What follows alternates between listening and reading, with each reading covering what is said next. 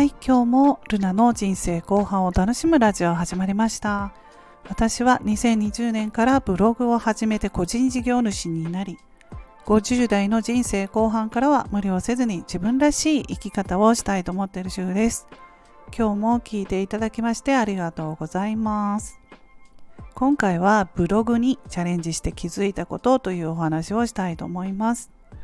私はアラフィフからブログにチャレンジして、最初はワードプレスという有料のブログで書いていました。そしてその後にハテナ無料ブログという無料のブログで記事を書いたんですけれども、その経験から初心者の方、ブログ初心者の方、特にごじゅう代の方では無料のブログを最初にすることをお勧めしたいと思います。それはなぜかと言いますと、無料のブログは私がやっているハテナブログであれば横のつながりがあって、自分が書いた記事を読んでもらいやすいからです。読者登録とかね、グループ機能とか、まあ他にもあるんですけれども、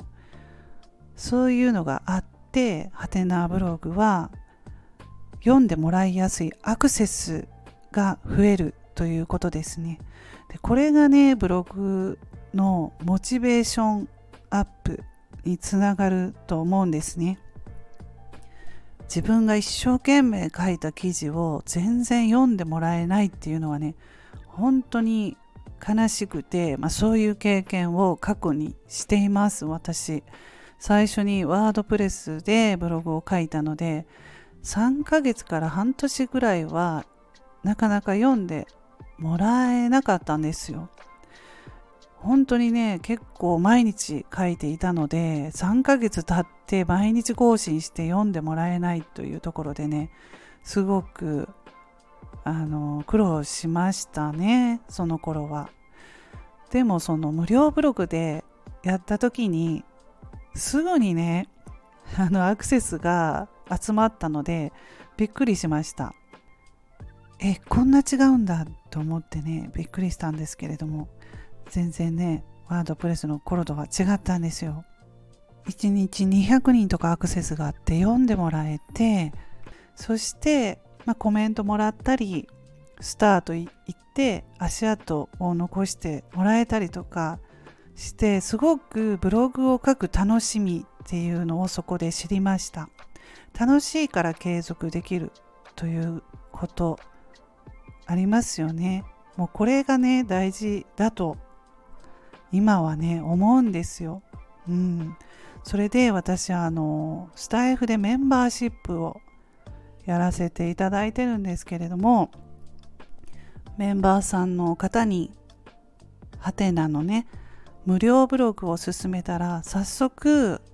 始めてくれた方がいらっしゃって、うん、それでね、その方にね感想を聞いたんですよ。昨日ハテナブログどうですかってやってみてね。でその方もワードプレスで最初ブログを書いて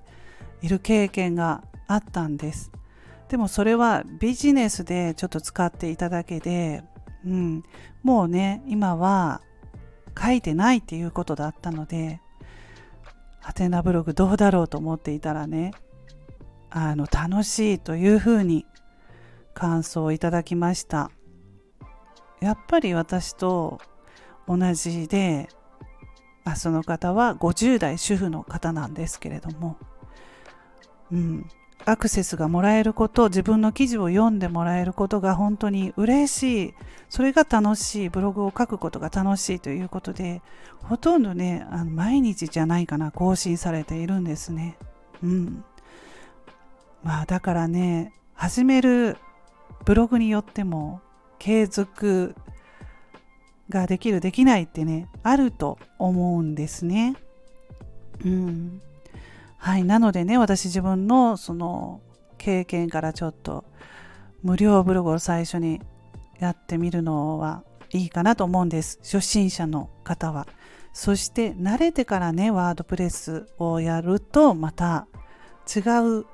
と思いますし、違いました私は。うんまあ、ブログってね楽しい、書いてて楽しいなって思えたらね継続できると思うんですよ。辛いな、読んでもらえないなと思ったらねやっぱりねやめると思います。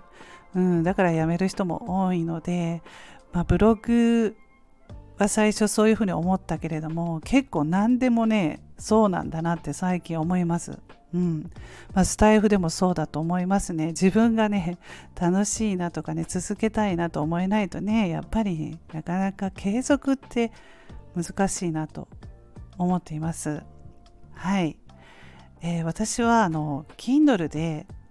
ごじゅう代主婦でもできるブログアフィリエイトで月さんぜんえん稼ぐという本を出版していますのでね、ブログ初心者の方ははい、ぜひ読んでいただけると嬉しいです。はい、ちょっと最後宣伝してしまいましたけれども、